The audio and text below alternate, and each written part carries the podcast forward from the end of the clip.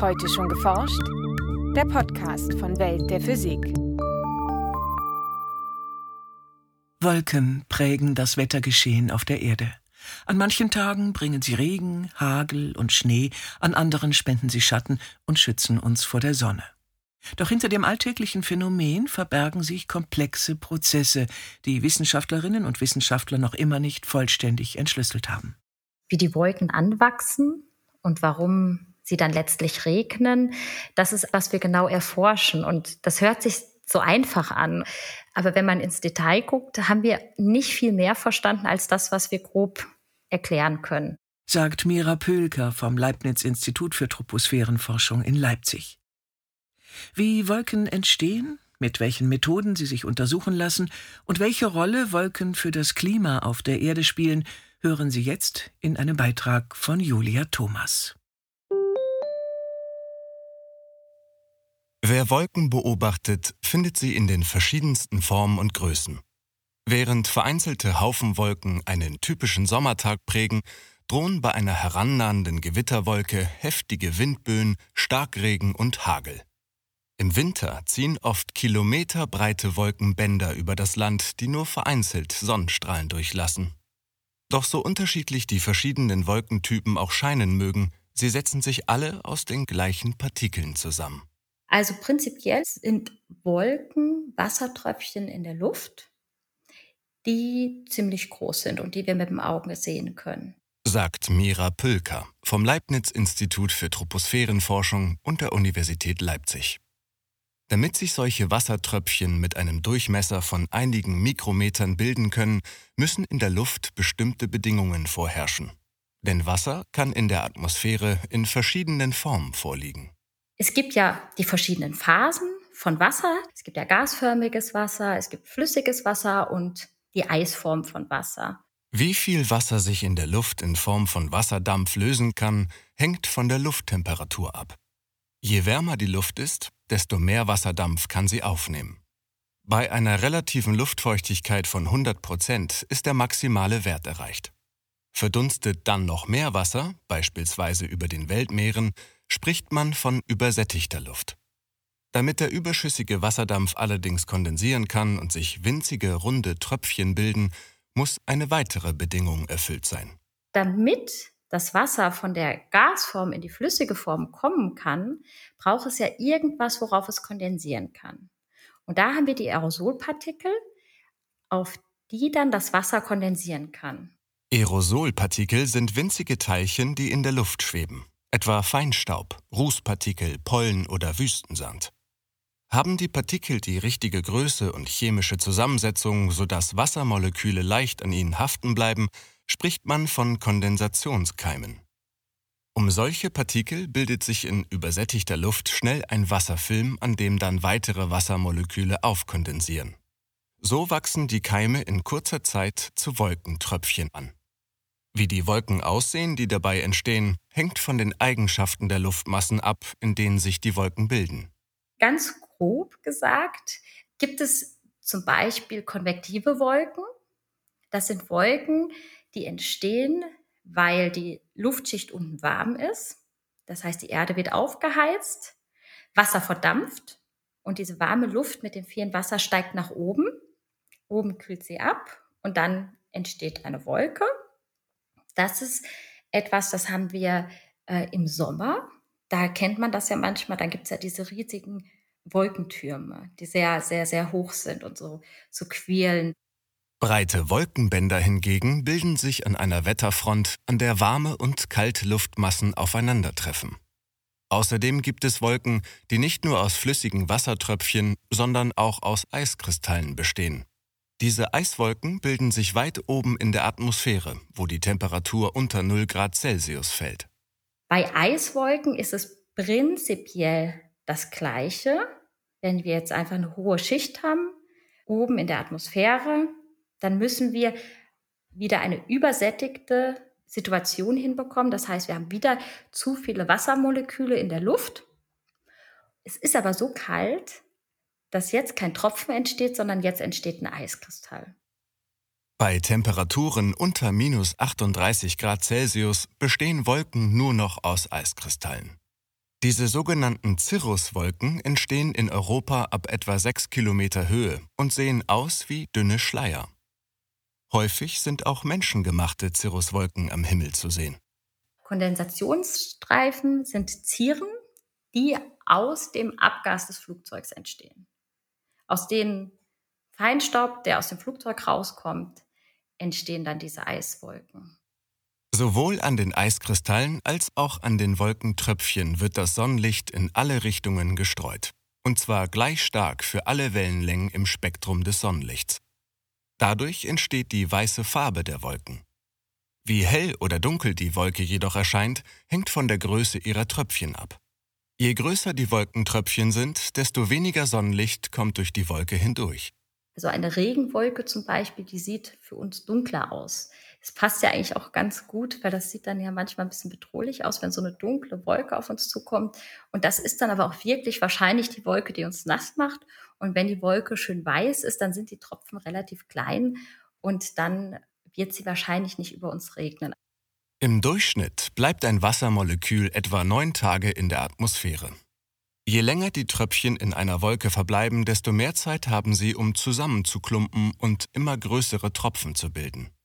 Irgendwann werden die Tröpfchen so schwer, dass die Aufwinde in der Atmosphäre sie nicht mehr in der Luft halten können und sie durch die Schwerkraft Richtung Boden fallen. Die Wolke lebt so lange, bis sie entweder abregnet oder bis sie in meteorologische Bedingungen kommt, in der sie dann als Wolke nicht mehr existieren kann. Denn wenn die Temperatur steigt oder die Wolke in eine Region mit untersättigter Luft schwebt, verdampfen die Wolkentröpfchen wieder, die Aerosole werden trocken und die Wolke löst sich wortwörtlich in Luft auf. Diese grundlegenden Prozesse, bei denen Wolken entstehen und sich wieder auflösen, haben Wissenschaftlerinnen und Wissenschaftler bereits ausgiebig erforscht. Wenn es allerdings um die Details geht, sind noch viele Fragen offen. Es ist so, dass wir schon immer mal übersättigte Bedingungen in der Atmosphäre haben. Und meistens haben wir auch Aerosole. Aber trotzdem ist es so, dass manchmal eine Wolke entsteht und die bleibt auch und die wächst und manchmal geht die einfach wieder weg. Und das haben wir auch noch nicht richtig verstanden. Um diese Fragen zu klären und mehr über die Wolken herauszufinden, nutzen Wissenschaftlerinnen und Wissenschaftler eine Vielzahl an Messmethoden. Was natürlich sich anbietet bei der Wolkenforschung sind Satelliten.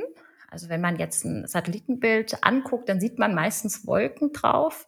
Und das ist wirklich auch eine sehr schöne Art, um Wolken zu erforschen. Man kann auch mit einem Laserstrahl von der Erde auf die Wolke gucken oder man guckt sich das im Labor an und erzeugt eine Wolke im Labor. In einer sogenannten Wolkenkammer lassen sich verschiedene atmosphärische Bedingungen nachstellen. Forscherinnen und Forscher können etwa die Temperatur und die Luftfeuchtigkeit in der Kammer variieren und so unter Laborbedingungen testen, wie verschiedene Partikel zur Wolkenbildung beitragen. Eine Möglichkeit, um Wolken direkt in der Atmosphäre zu messen, sind Forschungsflugzeuge. Das Flugzeug hat Sensoren und misst dann die Meteorologie mit den Sensoren. Dann hat das Flugzeug an den Flügeln noch Messgeräte, wo die Wolkentropfen durchfliegen und wo man dann die Größenverteilung der Tropfen oder die Eiskristalle sehen kann. Da kann man auch wirklich richtige Fotos von den Eiskristallen machen. Das sieht sehr toll aus. Dann hat das Flugzeug aber auch einen Einlass, wo wir die Luft reinziehen und dann mit relativ vielen Instrumenten im Flugzeug die Luft direkt vermessen. Die gesammelten Daten fließen im Anschluss in Computermodelle ein, mit denen sich die Vorgänge in den Wolken nachbilden lassen. Außerdem gibt es Modelle, die die Wolkenbildung auf einer globalen Skala betrachten. Das ist besonders im Hinblick auf den Klimawandel relevant. Denn Wolken sind nach wie vor eine der größten Unsicherheiten, wenn es darum geht, vorherzusagen, wie stark sich die Erde in Zukunft aufheizen wird. Sie reagieren nicht nur sensibel auf die erhöhte Temperatur in der Atmosphäre, sondern auch auf den dadurch erhöhten Wasserdampfgehalt und die veränderte Zirkulation von Luftmassen rund um den Globus. Aus dem Weltall betrachtet bedecken Wolken durchschnittlich zwei Drittel der Erdoberfläche und beeinflussen dadurch maßgeblich, wie viel Sonnenstrahlung den Erdboden erreicht.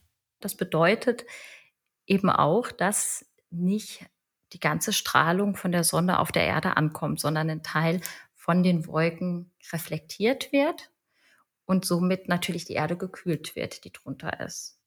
Dieser kühlende Effekt tritt vor allem tagsüber auf, wenn viele Sonnenstrahlen die Erdatmosphäre treffen.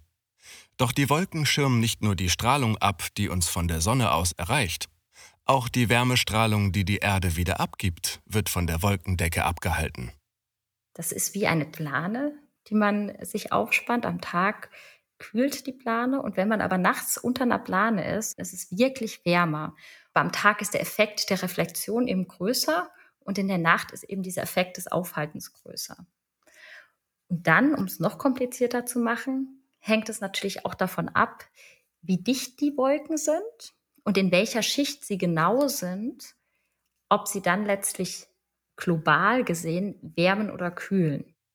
Tiefe Wolken haben im Allgemeinen einen kühlenden Effekt und reflektieren einen Großteil der einfallenden Sonnenstrahlung direkt zurück in den Weltraum. Hohe Cirruswolken hingegen lassen einen Großteil des Sonnenlichts durch und erwärmen dadurch die Erde. Zurzeit überwiegt noch der kühlende Effekt. Ohne Wolken wäre die Erde im Durchschnitt etwa 5 Grad Celsius wärmer. Da aber die verschiedenen Arten von Wolken unterschiedlich auf die Erderwärmung reagieren, ist es schwer abzuschätzen, wie sich dieser Effekt verändern wird. Wenn beispielsweise tiefe Wolken in Zukunft in einer größeren Höhe entstünden, könnte sich ihr Kühleffekt abschwächen. Weil aber eine wärmere Atmosphäre mehr Wasserdampf halten kann, könnten sich auch mehr oder dichtere Wolken bilden, die dann wiederum stärker kühlen. Das hängt auch wirklich unheimlich von der Gegend ab, in der man ist, wie die Wolken dann wirklich von dem Klimawandel beeinflusst werden. Und es ist auch wirklich sehr schwer, das vorherzusagen, wenn man ja noch gar nicht richtig verstanden hat, wie das alles wirklich miteinander zusammenhängt. Ein zusätzlicher Faktor, der sich auf die Wolkenbildung auswirkt, ist die Anzahl an Aerosolpartikeln, die sich in der Atmosphäre befinden. Und auch diese wird durch den Menschen beeinflusst. Wir fahren Auto, wir emittieren extrem viele Partikel in die Atmosphäre und damit ändern wir die Wolken permanent und das schon sehr lange. Seit den 1950er Jahren versuchen Forscherinnen und Forscher sogar, diesen Effekt gezielt zu nutzen, um Wolken künstlich herzustellen.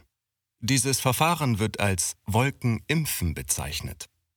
Dafür werden Salze wie Silberjodid in die Atmosphäre gesprüht, wo sie dann als Kondensationskeime dienen. Zum Beispiel in Australien ähm, versucht man das Great Barrier Reef zu schützen indem man Aerosole nochmal zusätzlich in die Atmosphäre bringt, damit man viele kleine Tropfen hat, die dann eben nicht so schnell abregnen, weil es ja viele kleine Tropfen sind und ähm, die dann auch eine hohe Reflektivität haben, also diese schöne weißen Wolken dann sind, die dann mehr kühlen. In Regionen, die von Dürre bedroht sind, wollen Menschen dagegen größere Wolkentröpfchen erzeugen, die Regen bringen. Das Wolkenimpfen ist aber sehr aufwendig und birgt einige Risiken. Wasser, das aus einer künstlichen Wolke abregnet, kann beispielsweise an einem anderen Ort fehlen, der auch auf den Regen angewiesen ist. Und was uns natürlich immer interessiert als Atmosphärenforscher, ist dann der globale Effekt am Ende eben für die Aerosole, die wir jetzt aus Versehen in die Atmosphäre machen, aber eben auch wenn jetzt extra noch Aerosole in die Atmosphäre kommen oder halt die Wolken verändert werden, ist das unheimlich wichtig zu gucken, was ist der gesamte Effekt, nicht nur an der Stelle, sondern wie verändert das das Gesamtsystem. So ist es stets ein komplexes Zusammenspiel verschiedener Phänomene, das die Wolkenforschung ausmacht. Von den winzigen Skalen einzelner Aerosolpartikel bis hin zu den globalen Skalen des Klimasystems. Ein Beitrag von Julia Thomas, gesprochen von Elias Emken. Aufnahme Hörspielstudio Kreuzberg. Tonbearbeitung und Schnitt Daniel Levy. Redaktion Welt der Physik. Welt der Physik wird herausgegeben vom Bundesministerium für Bildung und Forschung und von der Deutschen Physikalischen Gesellschaft.